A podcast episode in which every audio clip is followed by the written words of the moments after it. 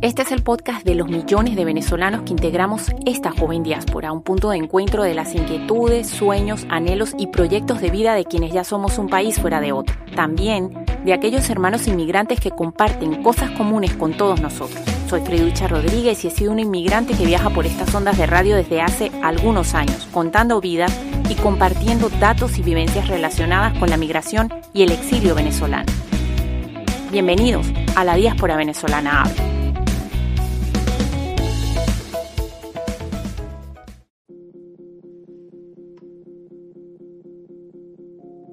Hola, ¿qué tal? Bienvenidos a la diáspora venezolana habla del día de hoy. Ya vamos por nuestro tercer episodio de esta nueva temporada 2024. Les recuerdo que tenemos desde el 2016 haciendo radio, siendo la voz de esta joven diáspora que ya arriba a más de los 8 millones de venezolanos en todo el planeta. Bueno, y yo tengo que decir el día de hoy que a pesar de que no somos un programa político ni un informativo al uso, nos decantamos más por el podcast magazine, hoy vamos a dedicar este episodio a hablar con la portavoz de 20 Venezuela en España, quien es, eh, además de abogada, es jueza en materia de protección de niños y niñas y también adolescentes en el área metropolitana de Caracas. Ahora mismo hace vida acá en Madrid y es María Gabriela Albán. Esto al hilo de la última inhabilitación a la líder de oposición María Corina Machado, inhabilitación que ha logrado, tal y como titulan medios como El País de España, que Estados Unidos ha anunciado recientemente que no renovará las licencias al petróleo y al gas que había concedido a Venezuela a cambio de una apertura democrática del país, Washington había dado hasta abril para que el chavismo se retractara del veto para presentarse a las elecciones presidenciales a María Corina Machado. Por su parte, el portavoz de la Casa Blanca, John Kirby, ha indicado este miércoles que Caracas tiene hasta la primavera para cumplir con el compromiso de permitir esas elecciones libres y justas. El 18 de abril, recordemos, vencerán las autorizaciones dadas a empresas petroleras para negociar con Venezuela y las expectativas que esto generaba en el sector de que podrían prorrogarse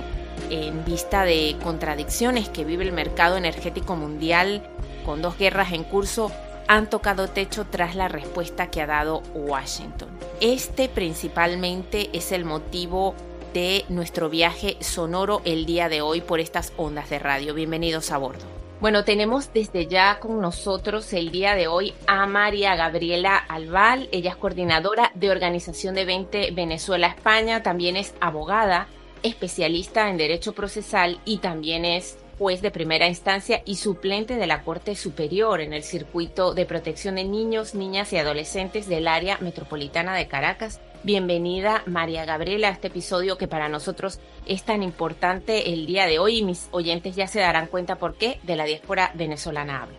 Muchísimas gracias Ana por la invitación. Para mí es un placer siempre acudir a tu llamado porque además es un espacio importante, una ventana que podemos utilizar pues para informar en medio de tanta desinformación que se está generando en torno a los acontecimientos de Venezuela. Muchísimas gracias. Gracias a ti por tu tiempo y quería comenzar por preguntarte, porque nos informaras a todos los que escuchan este podcast, qué es realmente lo que sucede con María Corina Machado, porque en el preludio de esta entrevista conversábamos de que aún hay venezolanos que no están al tanto de lo que realmente pasa. ¿Cuál, mejor dicho, es el motivo por el que ahora inhabilitan a María Corina Machado? Mira, el motivo es muy sencillo de entender. María Corina Machado eh, se convirtió en un fenómeno electoral eh, durante las primarias. María Corina Machado se ha convertido en la esperanza de todos los venezolanos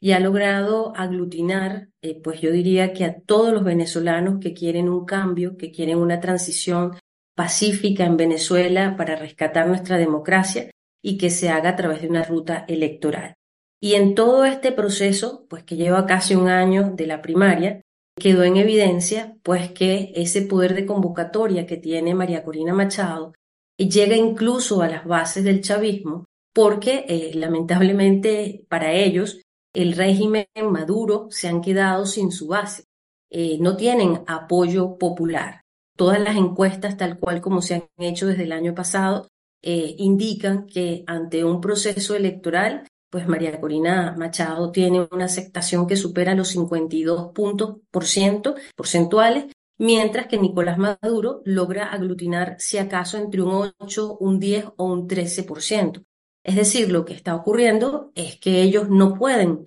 ir a medirse en un proceso electoral porque lo van a perder, saben que están perdidos. Ahora, sin embargo, también hay una contradicción. Ellos necesitan ese proceso electoral porque ellos necesitan legitimarse. O sea, ellos necesitan continuar con esta farsa de que hay democracia, de que en Venezuela el Estado de Derecho sí existe, de que hay poderes públicos independientes. Y eh, pues para ellos es bastante complejo y más aún después de ese referéndum que ellos hicieron en torno al Esequibo, donde quedaron totalmente desnudos y eh, no tuvieron ni 300.000 personas que asistieran a ese, a ese llamado de referéndum. Y eso fue peor todavía porque eh, quedó evidenciado con las tomas, con todas las, las grabaciones que se hicieron en cada uno de los sitios que eran centros electorales, que estaban vacíos, que no hubo poder de convocatoria de ningún tipo, a pesar de toda la persecución, de las amenazas que se hizo a los funcionarios públicos y en general a todo el mundo, ¿no? Porque ahí había amenazas de todo tipo pero no, no funciona ya. Yo creo que lo que está ocurriendo es que hay un despertar de toda la ciudadanía, de todos los venezolanos, que han entendido que esa oferta que les hacían de la revolución bonita, del cambio, pues realmente al final no ha sido más que un fracaso que ha llevado a la miseria a todos los venezolanos, ha causado la destrucción de todo nuestro aparato económico, ha causado algo terrible, que es una migración forzada de más de 8 millones de personas y que al final lo que ha dejado son familias rotas, familias separadas. Y, yo creo que en general eh, todos hemos aprendido de, estos 25 años que pues la revolución no es más que sufrimiento para los venezolanos. Yo creo que en definitiva eh, lo que está pasando es un despertar de conciencia eh, y donde ya todo ese aparato ideológico, a pesar de que no tengamos medios de comunicación para informar, el pueblo por su propia vivencia sabe qué es lo que quiere y qué es lo que no quiere. Y ellos no quieren, el pueblo, todos nosotros no queremos una continuidad eh, dentro de, del poder del régimen, pues de Nicolás Maduro. Eso es lo que en definitiva está pasando en Venezuela en este momento. María Gabriela, y quería preguntarte específicamente en el tema de esa inhabilitación. Han habido como vicios desde el primer momento en el proceso por el que se le imputa a María Corina Machado unos delitos, digamos que no tienen ningún asidero, se le inhabilita por 15 años, ahí participa el Tribunal Supremo de Justicia, pero también la Contraloría. ¿Cuáles son las acciones que piensan emprender de aquí en adelante, porque como bien lo dijiste, ella es la voz del pueblo ahora mismo, a ella la ratificaron a través de las urnas en las pasadas elecciones primarias. Como organización, ¿cuáles serán los siguientes pasos que ustedes seguirán para lograr que ella finalmente participe en esa carrera por las elecciones presidenciales venezolanas? Bueno, en ese sentido hay un foco muy claro y es hacer que se cumpla el mandato popular. Eh, los venezolanos dimos un mandato, expresamos nuestra voluntad de manera además electoral en un ejercicio democrático, autogestionado que se hizo con las uñas y allí hubo un resultado. María Corina Machado ganó con un 93% de los votos. Pues lo que vamos a hacer es simplemente seguir construyendo esa ruta electoral donde el plan A es la participación de María Corina Machado como candidata electa, candidata además unitaria, reconocida por la propia plataforma unitaria, reconocida en las negociaciones con Barbados. Esa es la ruta que nosotros tenemos. Y el plan B es hacer que se cumpla el plan A. Nosotros en este momento no hay eh, posibilidad de pensar en un candidato sustituto o un candidato designado por la misma María Corina Machado, porque quien habla de candidatos sustitutos o designados, pues simplemente no quieren un cambio real, una transición democrática en Venezuela. Este es el grupo de alacranes que todos conocemos, donde simplemente ellos quieren seguir teniendo una connivencia con el régimen por los beneficios pues, que ellos tendrán. Nosotros estamos muy claros en esta ruta y además nos acompaña la Constitución. ¿Por qué? Porque en ese aspecto jurídico de qué es lo que ha pasado con la inhabilitación de María Corina, pues está muy claro que son actos inconstitucionales que van contra la Constitución, además de que van contra el propio acuerdo de Barbados. Vamos a hacer un pequeño viaje por, por los temas jurídicos muy rapidito para no aburrir a los, a los oyentes, pero es que la inhabilitación administrativa eh, política no existe. La constitución lo establece claramente. Para que tú puedas eh, ser inhabilitado es producto de un proceso penal, eh, es una pena accesoria, es decir, ni siquiera es que es una pena principal. No, yo he pasado por un proceso penal donde he sido condenado por haber cometido determinados hechos y la consecuencia es que yo quede inhabilitado para el ejercicio de cualquier cargo o función pública. Lo otro que hay que eh, acotar con mucha énfasis es que en el caso de la Contraloría General de la República, pues bueno, hay una cantidad de inconsistencias. Ellos hablan de un oficio que le dieron supuestamente a Brito. Ese oficio habla de unas fechas, luego la sentencia del Tribunal Supremo eh, de Justicia habla de otro oficio del 16 de septiembre del 2021. Pero en todo caso, no tiene competencia la Contraloría General de la República para una inhabilitación política porque no tiene competencia penal. Entonces, la Contraloría General de la República tiene una, una, norma eh, y unos procedimientos donde se establecen todo, digamos, qué es lo que puede hacer, los límites, porque toda institución tiene unos límites y unas competencias. Bueno, en este caso, la Contraloría General de la República puede conocer en su carácter, digamos, de contralor de actos fiscales y puede eh, simplemente emitir actos en función de que alguien en el ejercicio, porque además son condiciones eh, específicas, yo tengo que ser funcionario público y tengo que haber en el ejercicio de mis funciones haber cometido algún tipo de acto para poder ser objeto de una sanción administrativa que nunca será una inhabilitación eh, política. Por otra parte, en cuanto a la inhabilitación, María Corina Machado nunca fue notificada de ese acto. Y la propia ley de la Contraloría General de la República lo especifica de manera taxativa que se debe notificar, es obligatorio que tú notifiques a la persona a quien tú le estás abriendo un procedimiento, lo que nosotros llamamos en derecho al sujeto pasivo, para que esta persona pueda ejercer pues todo lo que tenga que ver con su derecho a la defensa, cumplirse un procedimiento y posterior a ese procedimiento haya o no haya una sanción. Es decir, no se cumplieron nunca las etapas del proceso ni en la vía administrativa ni tampoco ahora en el Tribunal Supremo de Justicia. Eh, el Tribunal Supremo de Justicia, además, digamos que es algo que viene a raíz del el acuerdo de Barbados. ¿Qué es lo que hace María Corina? Pues digamos, para facilitar que efectivamente se cumple el acuerdo de Barbados, ella comparece ante el Tribunal Supremo de Justicia, ante la sala político-administrativa. Pero ahí hay algo importante, que es que María Corina no compareció a ejercer un recurso de nulidad contra un acto administrativo porque no existe. Ese acto administrativo no existe, ella nunca ha sido notificada y por lo tanto ella recurre, igual que lo hizo Richard Mardo, ¿verdad? Ella va a ejercer un recurso de reclamo contra las acciones de hecho, donde ella se entera por medios de, comunicación que ella está inhabilitada, porque nunca fue notificada. Entonces, esa es la comparecencia que ella hace, que es muy importante entenderlo, porque además, en parte de ese documento, porque ni siquiera lo podemos llamar sentencia, porque lo que emanó del Tribunal Supremo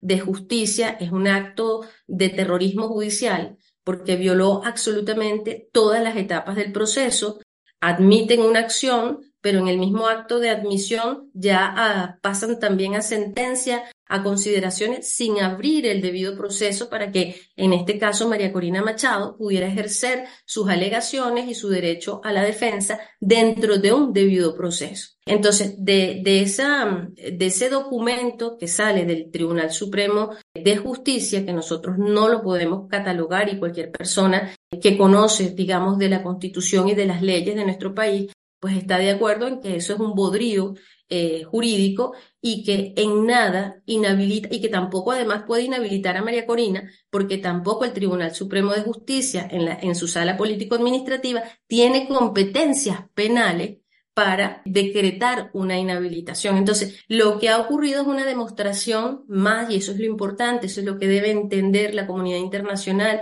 y debemos entender todos los venezolanos y todas las personas estén interesadas por el tema de Venezuela, de que sencillamente esto es una demostración más de que en Venezuela no hay un Estado de Derecho y que los poderes públicos, en este caso el Poder Judicial, es simplemente un brazo ejecutor del régimen de Nicolás Maduro. Yo creo que en síntesis eso es lo más importante, que es saber que nunca se cumplió ese acuerdo de Barbados, porque el acuerdo de Barbados no dice que vaya María Corina o que vaya cualquier otro inhabilitado a ejercer un recurso de nulidad. Dice que ejerzan los recursos pertinentes. Eh, yo no puedo ejercer un recurso de nulidad si no tengo un acto administrativo. Y eso es parte del fundamento que ellos hacen en ese documento o en ese, lo que ellos llaman un fallo, ese fallo írrito, donde ellos dicen que además María Corina no cumplió el acuerdo de Barbados porque no cumplió con el procedimiento establecido. No, el acuerdo de Barbados no te puede establecer un procedimiento porque sería entonces una injerencia en nuestra normativa y mucho más en, nuestro, eh, en nuestras normas procesales y en nuestra constitución. El acuerdo de Barbados lo que establece es que se les permita a los inhabilitados ejercer los recursos pertinentes contra las inhabilitaciones. Entonces, eso es importante tenerlo claro. Y yo creo que una prueba de, que lo que estamos argumentando es cierto ha sido la reacción internacional en cadena que ha habido en, apoyo a que se cumpla con tener unas elecciones transparentes con la participación, por supuesto, de María Corina Machado y que se cumpla el acuerdo de Barbados, porque al final la comunidad internacional desea que haya esa transición pacífica y que se cumpla ese acuerdo de Barbados, que además ha sido un documento muy importante porque se ha establecido allí una ruta electoral. Están allí, digamos, las reglas del juego para que haya efectivamente un, proceso electoral transparente. Queríamos preguntarte al hilo de, una vez superados, esperemos, este bache de, de la inhabilitación de María Corina Machado, de cómo piensan gestionar la apertura o el cabal funcionamiento del registro electoral permanente, algo que a los venezolanos de esta diáspora nos preocupa tanto. Por ejemplo, en mi caso, yo hice en su debido momento el cambio de residencia, no así han salido más de 7 millones de venezolanos de nuestro país y no han podido hacer ese cambio de residencia. ¿Qué acciones prevén en este sentido? Bueno, eh, en ese sentido, el propio acuerdo de Barbados establecía como parte de, digamos, de esa ruta o de eso de, de lo que se suscribe en ese acuerdo, es precisamente que el régimen cumpla con abrir, aperturar el registro electoral para que le permita a todos los venezolanos que acaban de alcanzar la mayoría de edad que se inscriban para que puedan ejercer por primera vez su derecho al voto. Y para todas aquellas personas dentro de Venezuela y también fuera de Venezuela puedan modificar su domicilio, su dirección, porque muchas personas, primero, hay ocho millones y medio de migrantes alrededor de todo el mundo y se estima que aproximadamente somos cinco millones que tenemos capacidad para votar en el exterior y de los cuales es muy importante resaltar que solamente hay 107 mil y pico eh, inscritos en los consulados. Entonces, es evidente que al régimen no le interesa eh, que haya celeridad, que haya pulcritud y que se cumpla con un cronograma electoral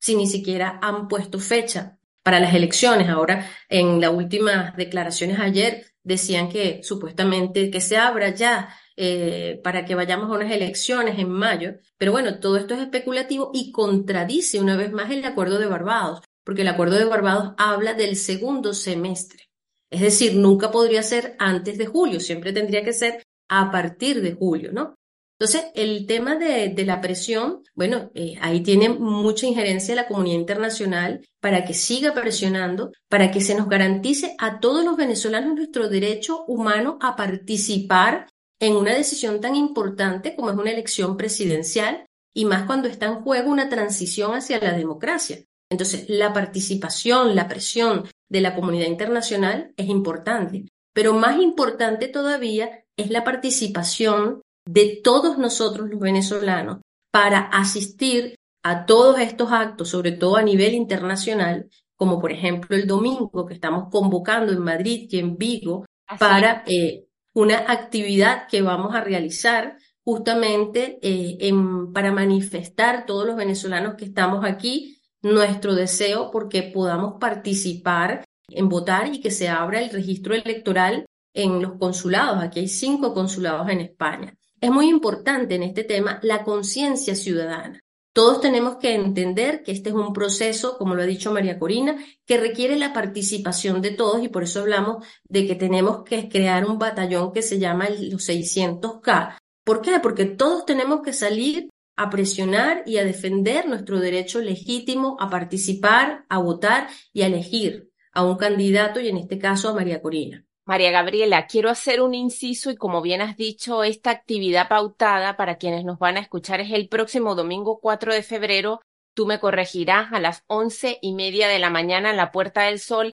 bajo el lema Venezuela no se rinde. Es correcto, y no solamente va a ser eh, aquí en, en España, en Madrid, también va a ser en Vigo, tiene una hora diferente. En Vigo va a ser a las 20 horas, es decir, a las 8 de la noche. Va a ser en la Plaza La Farola,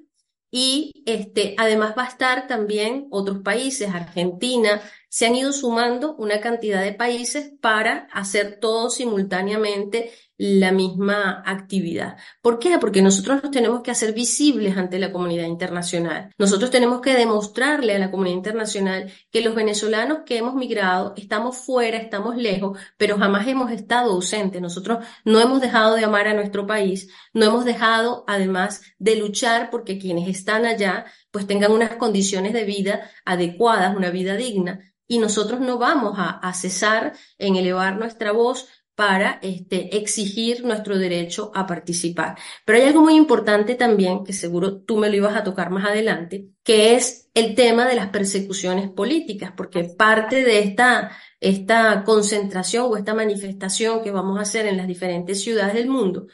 es también porque ha habido una escalada eh, de persecución política, han habido una cantidad de detenciones o desaparición forzada. esto eh, comenzó en diciembre, la persecución contra nuestros miembros de, del Partido 20 Venezuela. Recordemos que el 6 de diciembre, tanto a Pedro Ruchurtu, que es nuestro coordinador a nivel internacional y que está además en la dirección ejecutiva nacional del Partido 20 Venezuela, a Claudia Macero, a, eh, que es coordinadora de comunicación, y Henry Alviares, nuestro coordinador de organización, los tres miembros, además de, como te digo, de la Dirección Ejecutiva Nacional del partido, estaban siendo objeto de persecución, hubo órdenes de aprehensión contra ellos y allí empezó todo esto, bueno, junto con la detención, por supuesto, de Roberto Abdul en, su, en, en ese instante, ¿no?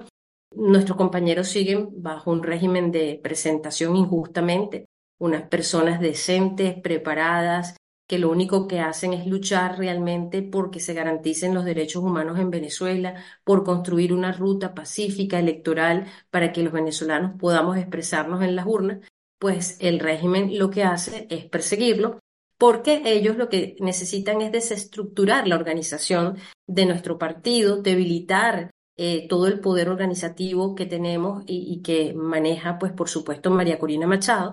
pero no lo van a lograr y, como no pudieron, porque digamos que producto eh, también de toda esta presión y del acuerdo de Barbados, pues eh, afortunadamente nuestros compañeros que estuvieron protegidos en una embajada, como lo ha dicho incluso Gerardo Blay, pues bueno, pudieron salir y, están con estas órdenes de, presentación injustas, pero están eh, en la calle. Esto no quiere decir que estén seguros, porque el régimen ya sabemos cómo funciona y en cualquier momento pudiera cambiar de parecer y decir que, bueno, que ahora son detenidos nuevamente.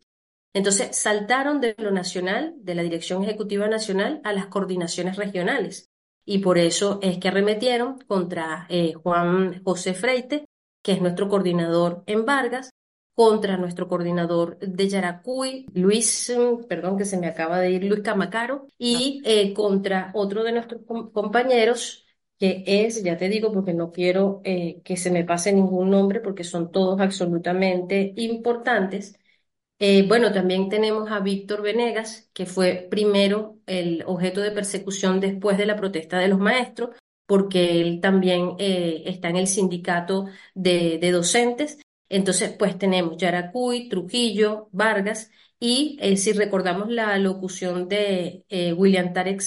él además dijo que habían otras órdenes, mencionó 11, 11 órdenes de, de detención, eh, y bueno, restémoslos ya los tres de los compañeros y todos supuestamente vinculados en la conspiración eh, golpista que ellos están, esta trama que son cinco conspiraciones militares y que supuestamente nuestros coordinadores están involucrados en esto cuando son personas eh, totalmente decentes, personas que lo único que están haciendo es un trabajo porque creen en una Venezuela mejor y quieren luchar para que todos tengamos un país digno. Eh, y pues bueno, es simplemente una escalada de persecución y que en lugar de estar en un clima de paz, que es el que deberíamos estar construyendo para esta ruta electoral, pues el régimen lo que hace es arreciar, vuelve otra vez con la puerta giratoria, entran, entran, bueno, ahora están entrando y no ha salido nadie. Eh, y lo más grave, eh, y que es muy importante recalcarlo para que tenga conocimiento toda la comunidad internacional y todos los venezolanos y todo el que nos escuche,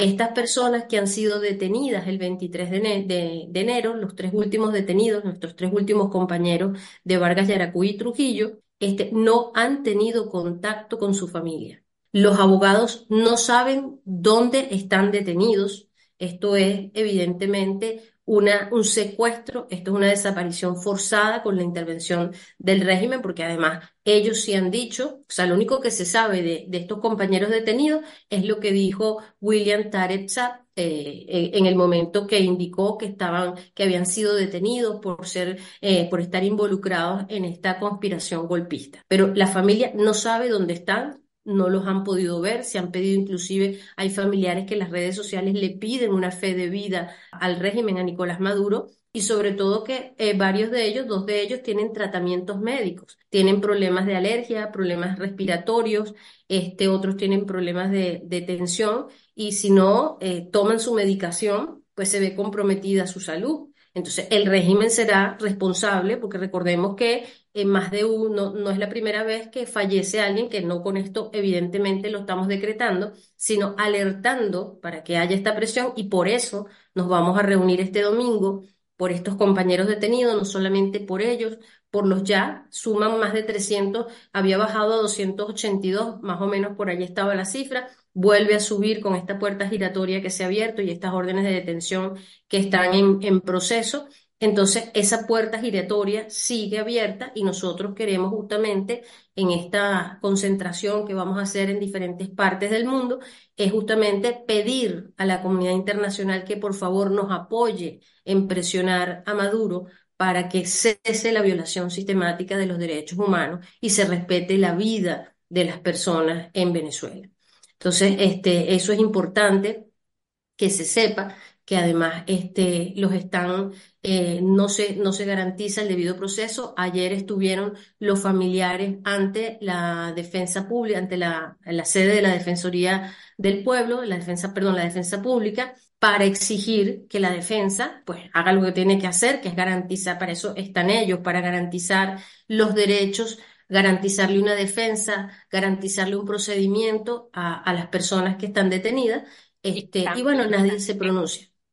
Y que están desaparecidas eh, y nadie se pronuncia. Y de esto hay pruebas, porque además este, Juan José Freitas están unos videos que han recorrido pues todas las redes sociales donde se logró captar el momento en que se lo llevan a la fuerza, en la forma en que lo capturaron como si fuera un delincuente y se lo han llevado. Entonces, este, esto tiene que cesar porque esto es una manera anómala de llevar a cabo unos procedimientos policiales y un procedimiento judicial. Y la comunidad internacional tiene, tiene que eh, estar atenta y pronunciarse. O sea, hemos recibido muchísimo apoyo, pero es necesario que se garantice el cumplimiento de los derechos humanos en Venezuela. Y la, la comunidad internacional tiene una gran responsabilidad y un gran papel en ese sentido. Entonces, un poquito para retomar las ideas que hemos hablado, en lugar de cumplirse estos acuerdos de Barbados, donde se habla de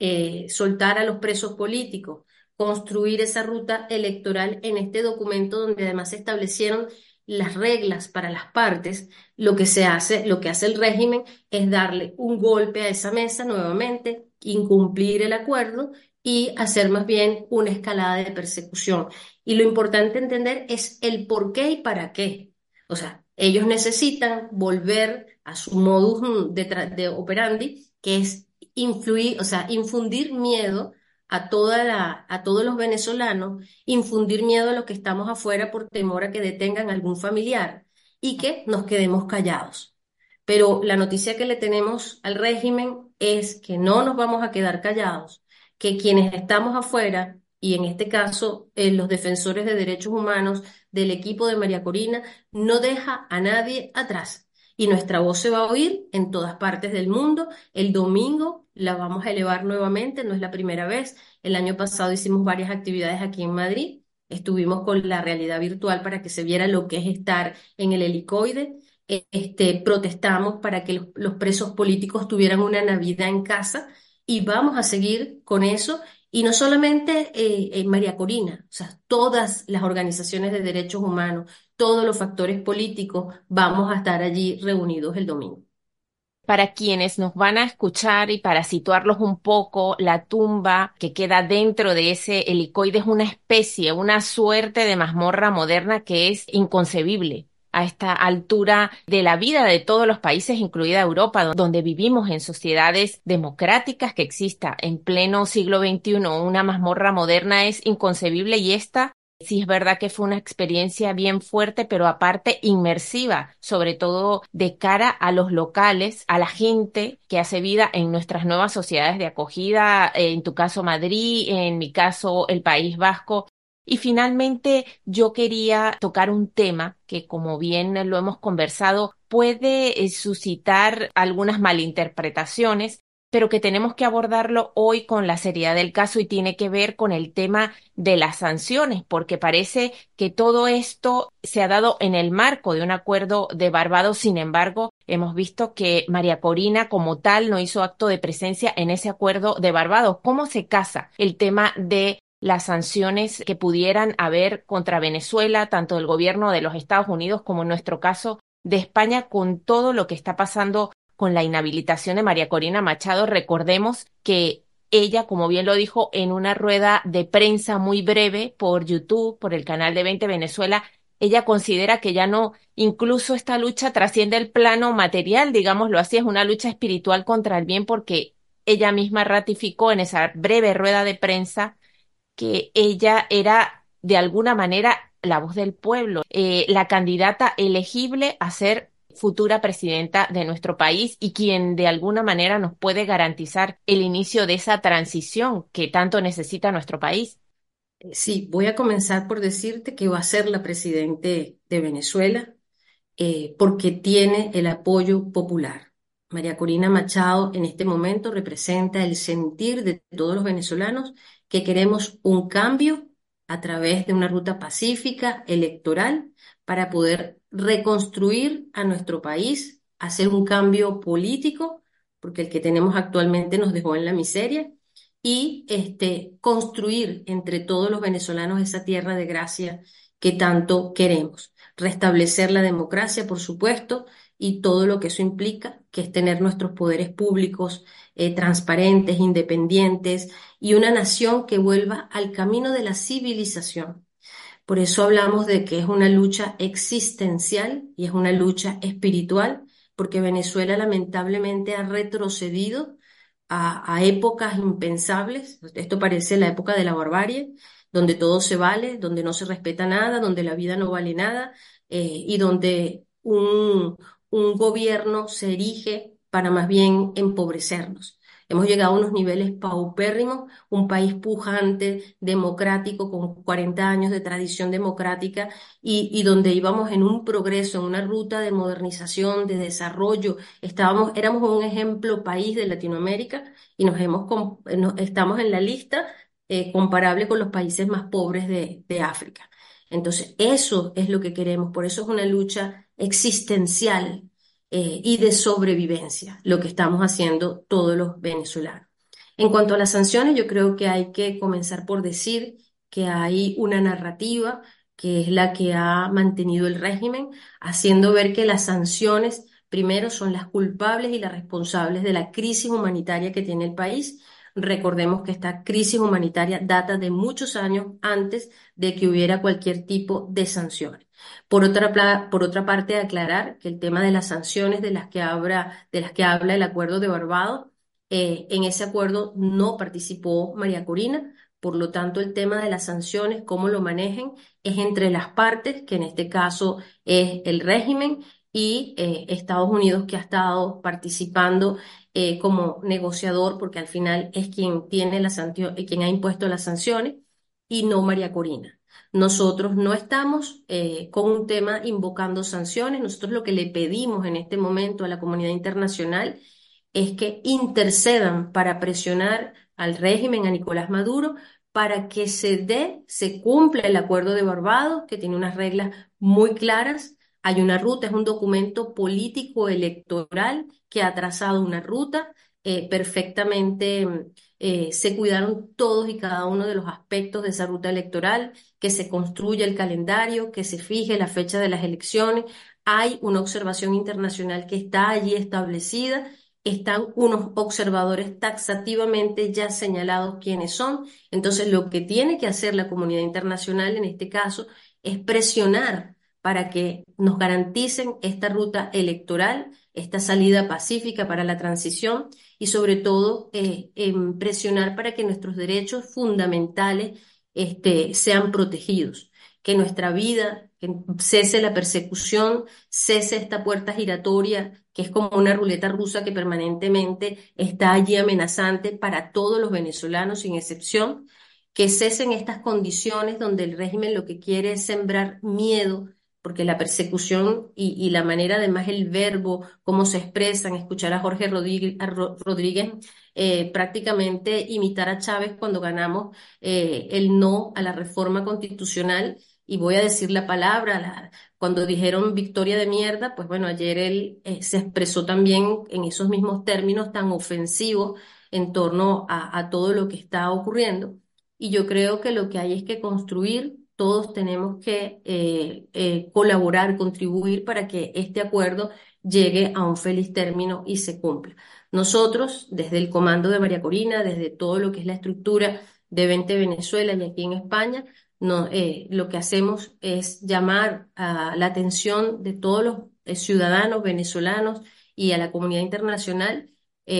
para denunciar pues esta ola represiva, persecutoria, violatoria de derechos humanos, detenciones arbitrarias, unos modus operandi que deberían estar en esta época de la civilización este, ya prohibidos y que no deberían ocurrir, que son estas desapariciones forzadas, estos secuestros que han hecho de, de, nuestros compañeros. Lo que pedimos es que se abogue por esa garantía, que al final eh, nos abran, en el caso de los venezolanos que representamos 5 millones, 5 millones es un país, o hasta dos países según la población que, miremos. Cinco millones es casi la población que tiene, en Madrid tiene un poquito más, tiene seis millones y pico o siete millones de, habitantes. Es casi la comunidad de Madrid, eh, lo que es la población que está fuera de Venezuela. Y lo que pedimos es que se abra el registro electoral en los respectivos consulados, que se acelere, que se fije, que se establezca de una vez la fecha de las elecciones para que todos podamos tener un calendario electoral que garantice además la transparencia y las condiciones adecuadas, que nunca tendremos las ideales, pero por lo menos las adecuadas para que vayamos a un proceso electoral. Eso es lo que pedimos, eh, es en lo que estamos luchando. La invitación para todos los venezolanos, porque creo que al final lo más importante es esto. Nosotros tenemos que tener una conciencia ciudadana y entender que este es un compromiso de todos, María Corina Machado va a cumplir el mandato que le dimos el 22 de octubre, donde fue elegida por aclamación, porque 93% de los votos es una aclamación prácticamente. Se demostró además el talante de la sociedad civil, de todos los factores que intervinieron en esa elección. Nunca olvidaremos, y para mí es icónico, la mesa de planchar. O sea, que la sociedad venezolana eh, se ingeniara, porque eran unas elecciones primarias con las uñas, y se arriesgaran, así sea con la mesa de planchar. Yo creo que eso es algo icónico este, y una, una batalla épica que dimos ese 22 de octubre y donde se demostró realmente hacia dónde está la voluntad del pueblo venezolano, cuál es la intención de voto del pueblo venezolano. Eso es lo que pedimos en definitiva también a los venezolanos, que se unan a esa toma de conciencia y entiendan que María Corina sola no puede y que lo que estamos construyendo es esta gran fuerza ciudadana que en definitiva sea garante de este proceso de electoral. Por eso, invitarlos a todos a que se unan a los 600K. Lo estaremos también organizando fuera de Venezuela eh, y, que participen. Que hay miedo, sí, pero nosotros tenemos que, yo creo que además esta es la última oportunidad eh, que podemos tener para un cambio. Eh, porque pensar en el 2013, el, perdón, 2030, son seis años donde qué va a quedar del pueblo venezolano. ¿Cuántas muertes más? ¿Cuánta desnutrición más? cuánta gente muriendo por enfermedades crónicas. O sea, Venezuela tiene una crisis humanitaria que no se va a resolver con este modelo político, necesita una transición política para la reconstrucción y eso es lo que nos estamos jugando los venezolanos en este momento. Esto no es una lucha ideológica, es una lucha existencial, es una lucha espiritual y donde los buenos somos más. Los venezolanos siempre hemos tenido un talante de bondad, de, de brazos abiertos y merecemos, después de 25 años de sufrimiento que llevamos eh, eh, eh, en, esta, en esta revolución bolivariana, merecemos un cambio porque además nunca hemos dejado de luchar. Entonces la invitación a todos es a participar y en especial para este domingo, para aquí en España, para los que están en Vigo, va a ser en La Farola a las 8 de la noche, es decir, a las 20 horas, domingo 4 de febrero y en Madrid vamos a estar en sol. Volvemos nuevamente a esos espacios que en años 2018, eh, 2019 hemos estado este, llenando con nuestras manifestaciones pacíficas, con nuestras reclamaciones pacíficas. Los esperamos en sol a las once y media de la mañana. Como ven, pues hay muchos políticos eh, españoles que ya eh, han confirmado que van a asistir y bueno, este es un espacio para todos los venezolanos, así que vamos a aprovecharlo. Los invito para que vayamos masivamente y sobre todo le demostremos a nuestra gente en Venezuela que estamos lejos pero jamás ausentes. Bueno, María Gabriela, no me queda más que agradecer por esta clarificante y excelente conversación y ratificarte que las puertas de esta radio, como siempre lo hemos dicho, quedan abiertas para otra oportunidad y son altavoces para digamos, difundir este tipo de mensajes que buscan de alguna manera despertar las conciencias de los venezolanos más allá de nuestras fronteras, porque como bien lo has dicho, nos jugamos ya no un tema político, ya no un tema económico, que es muy importante, sino un tema existencial como nación incluso. Muchísimas gracias. Así es, muchísimas gracias a ti, Ana, más bien por este espacio que nos das, por ser parte eh, desde tu rol de periodista de los que hacen ese trabajo además tan limitado, porque nosotros en Venezuela no tenemos medios de comunicación y bueno, y aquí en España también los espacios que nos dan son bastante pocos. Este, y bueno, ese trabajo que ustedes hacen digital de informar, yo creo que es fundamental. María Corina no está inhabilitada, cierro con eso. María Corina es la candidata del pueblo de Venezuela. María Corina va a ser la presidente de Venezuela a través de una ruta electoral que vamos a forzar que el régimen cumpla y este, simplemente vamos a estar este domingo, les vuelvo a hacer la invitación en estos dos lugares, Madrid y Vigo. Así que los esperamos y bueno, ya te estaremos contando posteriormente y te informaremos de esa, de esa actividad del domingo. Y sobre todo, tenemos que decir que esperamos tener noticias de esas desapariciones forzosas que se han producido en el seno de 20 Venezuela. Eso es muy importante. Gracias, Ana.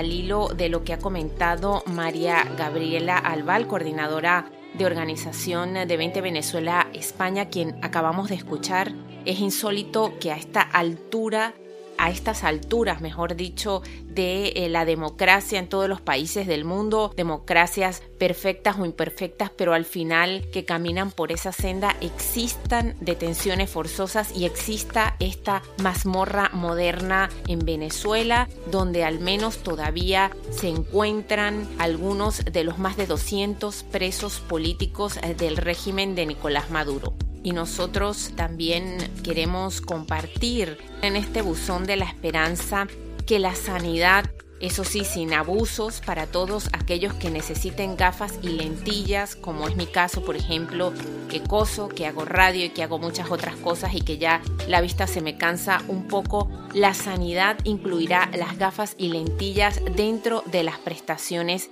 de la seguridad social. Tenemos que decir que esta medida se llevará a cabo a lo largo de la legislatura para que la gente no tenga que echar mano al bolsillo, al menos así lo ha señalado el pasado viernes la ministra de Sanidad Mónica García, quien a su vez ha asegurado que con esta medida se pretende blindar el Sistema Nacional de Salud, aunque por el momento se desconocen más detalles. Ha dicho también que lo abordarán de manera decidida de la mano del Ministerio de Derechos Sociales y Consumo como una necesidad de incorporar también la atención temprana. No obstante, no se trata de una iniciativa nueva, tenemos que decir, en la pasada legislatura con Carolina Darias al frente de esta cartera ya se propuso expandir las prestaciones de este sistema, aunque la medida no proliferó. Tenemos que decir que en el pasado mes de octubre, también en esta misma línea, el Consejo de Ministros incrementó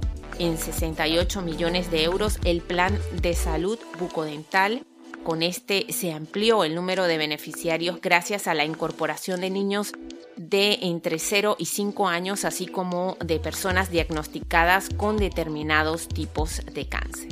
Y nosotros seguimos también aquí aportando nuestro granito de arena. Cada vez más nos acercamos a la 38 entrega de los premios Goya, como dijimos, con Simón como nuestra bandera en el renglón a mejor película como mejor película latinoamericana. Ya les queda apenas la proyección y el coloquio en Tenerife, el 2 eh, también en Gran Canarias y en Roqueta del Mar va a haber después de la entrega de los premios Goya ese gran anuncio del estreno digital mundial de la película. Crucemos desde ya los dedos para que ese premio sea un aliciente al cine venezolano para seguir dando lo mejor de sí y haciendo esas producciones de gran factoría a la que nos tienen acostumbrados los cineastas, productores, fotógrafos venezolanos, especialistas en realización también, quienes de alguna manera han dejado de hacer su trabajo por las condiciones en las que se encuentra la producción cinematográfica en nuestro país. Me despido, quiero dejarles con este tema de uno de mis DJs que además uso bastante en este programa, que es Bonobo, lo conocí en Londres, fui a uno de sus conciertos, tengo que decir, hace muchos años. Este es uno de sus últimos álbumes que a mí personalmente me encanta porque él realmente tiene música que mm, o bien puedes escucharla con una orquesta sinfónica o bien puedes tienes música para echar juerga, como se dice aquí en español, en el español de España. Yo los dejo con uno de los temas de este disco que se llama Age of the Praise ah, o algo así. Lo usé también para un detrás de cámaras en el que participé cubriendo a mi amigo peruano, al chef de la farándula, Stalin, te mando un cordial saludo y bueno, lo usé como paisaje sonoro para recrear ese pequeño video reportaje que hice en este concurso en el que él participó y en el que el restaurante de la farándula ganó llamado Trío de Haces. Así que me despido con este tema. Les deseo una excelente semana, un excelente día. Besos y abrazos infinitos. Nos escuchamos y nos vemos en un próximo episodio. Ah, y que no se me olvide, ya ha quedado en Spotify el reto Abundancia Inmigrantes para todos aquellos inmigrantes y no latinos que quieran activar la abundancia en su vida, que quieran resetear esas creencias de escasez y de carencia limitantes que traemos incluso desde la barriga de nuestras madres. Es un paso hacia esa abundancia que nos merecemos y hacia trabajar también el merecimiento. Y también les quiero invitar a través de Spotify y de iBox a que escuchen los episodios anteriores y esta nueva temporada de la diáspora venezolana habla en este año que comienza 2024. Ahora sí, besos y abrazos infinitos en nombre de esta servidora Friducha Rodríguez. Les quiero un montón. Gracias por su cariño, su escucha y su atención. Agur y hasta pronto. Es que recasco. Muchísimas gracias.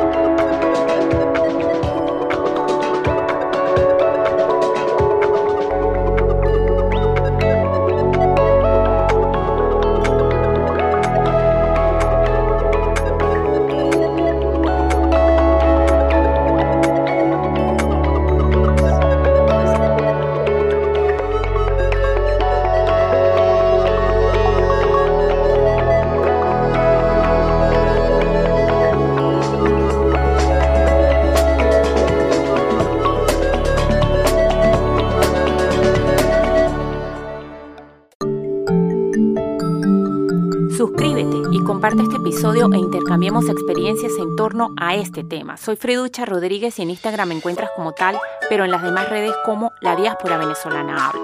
La Diáspora Venezolana Habla es un podcast independiente producido en el País Vasco y creado y transmitido por esta amante de la radio desde los estudios de Donostia Cultura Radio.